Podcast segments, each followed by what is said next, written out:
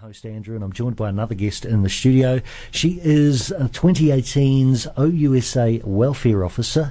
I'm uh, very honoured to be joined in the studio by Abigail Clark. How are you going today, Abby? I'm good, thanks. How are you, Andy? Yeah, very well, thank you. Thank you for coming along today at such short notice. thanks for having me. Not a problem. Now, of course, uh, as the um, the OUSA Welfare Officer, can you tell us a, a little bit more about your role?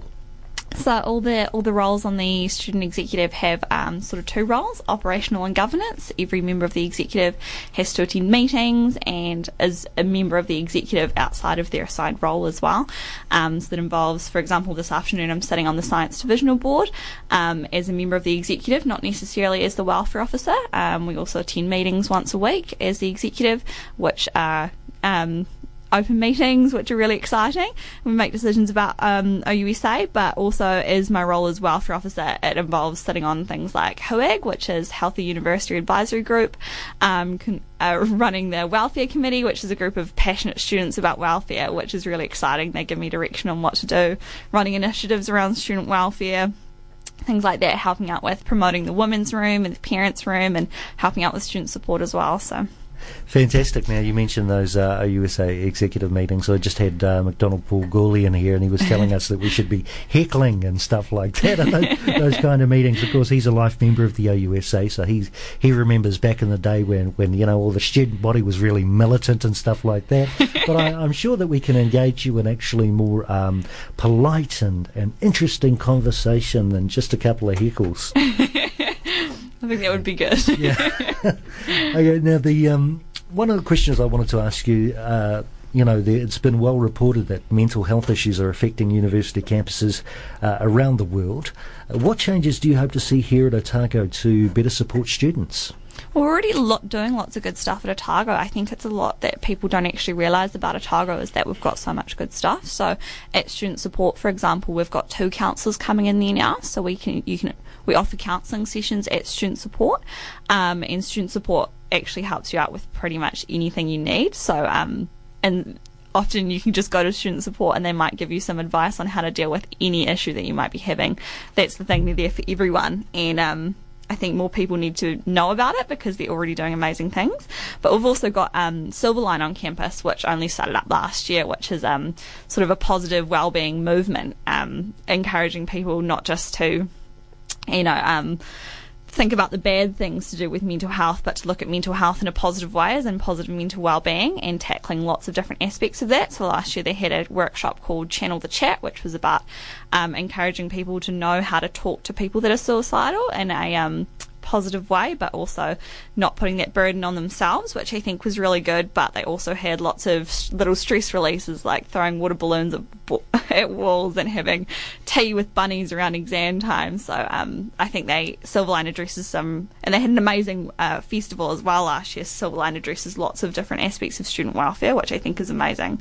But there, there are some things that I'd like to be doing this year as well. So um, like last year, I was fortunate enough to attend a suicide prevention and tertiary education symposium in Wellington um, in October, which I'm really, really lucky to have gone to, and I've taken away some really awesome ideas from that, such as I'd like to implement um, having wellbeing messages on boards and lecture theatres when people come into lectures, just to brighten their day, hopefully, and give some advice to people who might be struggling.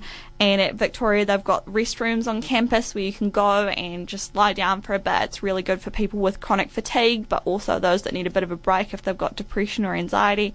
So, um, implementing things like that here would be really awesome, I think. Absolutely. Now, you mentioned something about bunnies. what was this? I never heard anything about it. Maybe something I need to promote it a little bit more. Yeah. But no, it was just um, uh, they had a student who offered to bring her pet bunnies, and so they had a tea with bunnies. They just had people drinking tea and cuddling bunnies. I think it's pretty great, like like our cuddle fix that we offer, but yeah, with bunnies yeah. instead of kittens. That's pretty cool. I always see that there's such a huge line for the cuddle fix with kitties, and mm-hmm. like I, I, I've waited a couple of times and then thought, oh, I've got to get to class with things like that. So that's going to be like my well-being thing this year. I think I um that and coming up to cuddle Charlie, who is the Radio One mascot, uh, the beautiful dog who, if you haven't seen her picture, it's probably all over our website and things like that, uh, one.co.nz. Now, a um, couple other questions as well. We have Um, there is Thursdays in Black, which is making a return this year. Um, now, if I'm not mistaken, I believe Jan Logie started this in New Zealand. And I'll have to double check on that because um, that could be incorrect. But because um, I think it actually started off in Canada and got brought to New Zealand. Um, so quite excited about this and the fact that it's making a return. Can you tell us a bit more about Thursdays in Black? Yeah, I'm really, really excited about Thursdays in Black actually. So it's been around on campus for a couple years now, but um, we've had some issues in that it's always been very much driven by the welfare officer on the executive. And the fact is that I'm only supposed to work 20 hours a week, and I often end up working a bit more than that. Um, I, it's just Thursdays in Black is such such a hard mission to tackle. It's got so many issues with it, um, and there are always problem people problems that people have with it, such as you know it's a very sensitive topic to talk about. Um, aside from that, the the fact is that the welfare officer just doesn't have time to run it. So for the last couple of years, the welfare officer has tried and tried to run it, but it often just hasn't worked for for circumstances outside of their control. So this year, we'd like to take a more of a student-led approach to Thursdays in Black. So um, we've appro- approached a student, um, Tanya, who's going to be our Thursdays in Black student leader. And um, I've been working closely with her to really get Thursdays in Black off off the ground. So you'll see us on Thursday um, at Clubs Day. Um, we've got a wee table there, and we'll be recruiting people to join our group. So it's going to be really student um, student led. We're going to have um, you can sign up as a volunteer or a leader, and if you sign up as a leader, then you get the opportunity to hold Thursdays in Black events yourself. Once once a month say once every two months just on your based on your availability and how many leaders that we have. I think it's really important to make it as student focused as possible um, because uh, you know i'm a six year now and i'm 23 i don't know what the youngins want these days. So um, i think it's really really important that we make it really student focused. So um, i'm really really excited to see what's happening with thursdays in black these days. Yeah Fantastic, because of course, um, I mean, these link into issues that not only happen on campuses but throughout the community as well, don't they? Mm-hmm. Yeah, so uh, if you want to join up, if you want to be a leader, or if you just want to be a volunteer, Clubs and Societies Day on Thursday, which is either going to be on the is it the university lawn? Um, I think or it's the museum, the museum lawn? lawn. or in the link. It just depends on weather. On weather. I think. But um, also you can just email me. It's just welfare at ousa.org.nz, and um, we're just welcoming anyone. I think it's really important to get um, as diverse a range as po- of, uh, as diverse um, as people as possible involved in Thursdays in Black because, um, you know, then we'll be sending a diverse message about consent and about sexual violence on our campus, um, which is really important so that we can reach as wide a group as possible. So, And it's not just about, I mean, it's not obviously in terms of talking about diversity, if men would like to support this issue as well, they can, can't they? of course, yeah. And uh, it is about also men stepping up in our community and showing that this is an important issue and that it is going to be solved by all of us. Yeah. Um, now, you've also talked a little bit about the empowerment of minority groups on campus. Now, that's quite interesting.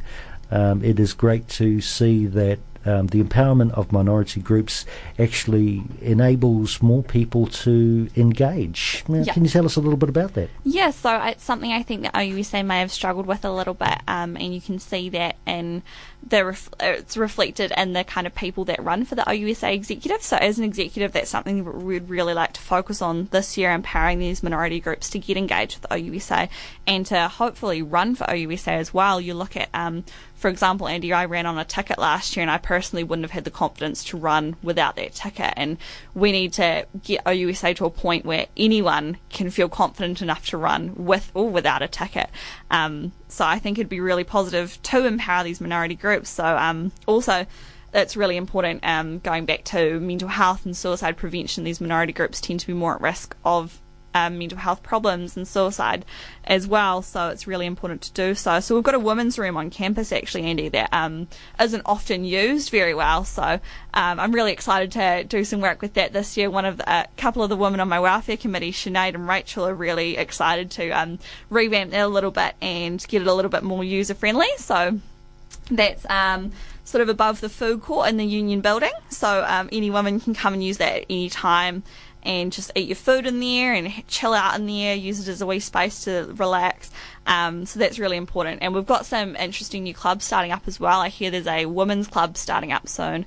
So that'll be really exciting to see what happens with that as well. Um, and I've been, personally, I've been a um, queer support volunteer last year, so um, I'm really excited to work with a lot of these minority groups to um, see how we can empower them and how we can work with them to get it more engaged with OUSA. Because that's fantastic. Because I mean, especially with the the women's room, it, I mean, it, it's not only a place where women can just go and hang out and relax, um, understand that they're in a safe space. But I didn't click about this was that there are there are some religious groups as such that the only time they can actually eat is when they can take off their their headscarves and things like that, which they can't do in a normal environment. So they actually need um, somewhere out of the way where they can go and do that. And of Mhm. course. Um, you know, I don't think we're going to begrudge that to anyone because we like people to eat because it means they can like have energy and things like that. Um, so that's that's really interesting, and it sounds like it's a pretty cool space as well. Yeah, well, I'm really excited to see what it looks like at the end of this year. It's Mhm. um, a little bit drab at the moment, but um, hopefully soon it'll be looking a bit more exciting. Ah, fantastic. Now, um, you're here in your sixth year Mhm. at university. oh, that, that sounds like, you know, each year is like a decade. That is like amazing. but um, you're about to start your masters in peace and conflict studies, if I'm if I'm correct there. So, what drew you to that? Um, so in my first year, I was studying health science first year. Um, I didn't have a lot of confidence when I was younger, and I knew that I liked helping people, and I thought my brains were the only good thing I had going for me, the only thing I could contribute to other people. And um, I did health science first year, scored well in UMAT, and got an A average, but I didn't get into med, and that really threw me at the time. And in second year, I started, I decided to do an anatomy degree to get in postgrad to med, and um, but I started volunteering with the Locals program, which is an amazing program on campus that provides support to first year students not living in a residential college. So I started volunteering with them and I started volunteering running a program called Conversational English as well. And through my volunteering and working with other people, I realised I was not too bad at working with people as well, so maybe I should be a teacher. So in my third year, I started studying a an arts degree in maths with a minor in music, and um, really, really enjoyed that. But I was doing more and more work. I started actually getting a had a paid position at the locals program, encouraging people to volunteer and running charity events and fundraising events, and I raised about four thousand dollars that year.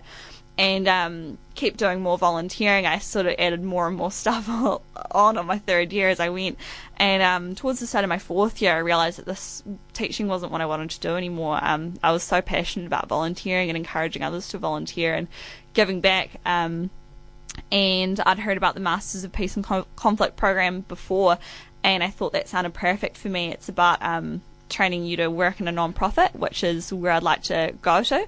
Um, so you can do your masters in peace and conflict studies. You have to take four papers, and then you either do a thesis or an internship component. So I'll be doing the internship component because it just makes the most sense for me um, with my experience. Um, also, um, having a double degree in maths and anatomy, it's not really prepared me that well for doing a master's in, in a humanities subject. So um, definitely better to stick with the internship than doing a research component, I think. And um, yeah, I'm really, really excited. Part of what I did um, over the summer to prepare is I did an internship with um, the Peace Foundation in Auckland, which was really exciting. So I'm yeah, really, really happy to have got in. So it's a it's a, usually a one year master's program, but I'll be studying part time because I'm working at USA, believe it or not.